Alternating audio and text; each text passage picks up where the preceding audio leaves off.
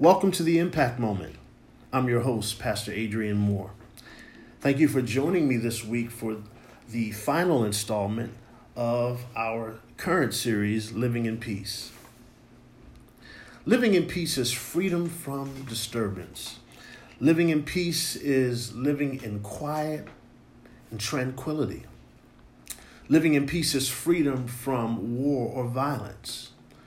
The great Deepak Chopra says that peace is the absence of craving. In the Bible, in Ephesians 6 and 12, it says this that we wrestle not against flesh and blood, but against principalities. Here's the mystery when you struggle with your principles, you will struggle with your people. you see, struggling with your principles is struggling with what you first believe about yourself. When you struggle with what you believe about yourself, you will struggle with what you believe about your people. That includes family, that includes uh, friends, that includes the community. This results in confusion. Confusion where? Confusion in yourself, confusion in your family, and com- confusion in the community. It has often been said God is not the author of confusion. When we choose God over confusion, we are choosing love. When we choose God over confusion, we are choosing joy.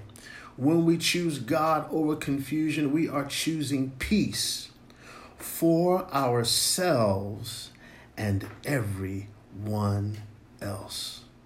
Choose God. Choose the power and the presence of the good that lives within you. For God is good, and God is our good. In the Bible, in James 4 1 and 2, it says, From whence come wars and fightings among you? Come they not hence even of your lust that war in your members? Here's the mystery thinking that you don't have all that you need creates a consciousness of lack. Lack consciousness does nothing to contribute to living in peace. Lack consciousness creates more of the appearance and experience of lack. So stop believing in war and start believing in peace.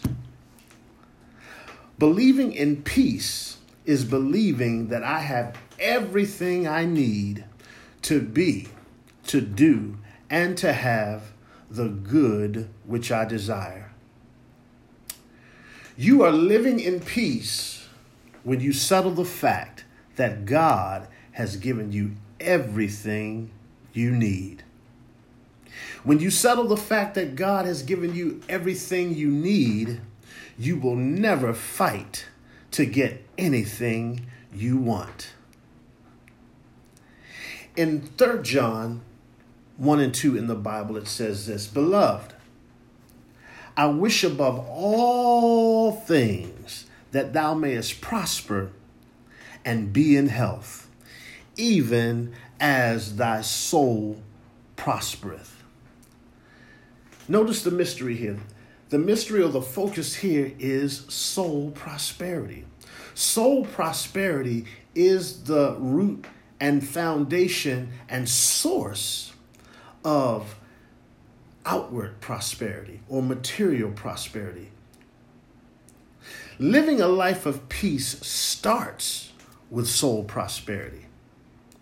Soul prosperity is prospering through positive thinking. Thinking the best about yourself, feeling the best about yourself, and doing the best for yourself. These are the components of soul prosperity. And when you have established soul prosperity, you have laid the foundation for a life of peace. Thank you so much for joining us for this week's episode of the Impact Moment. I'm your host, Pastor Adrian Moore, and we will speak with you, be with you, share with you next week. Thank you so much. Peace. God bless.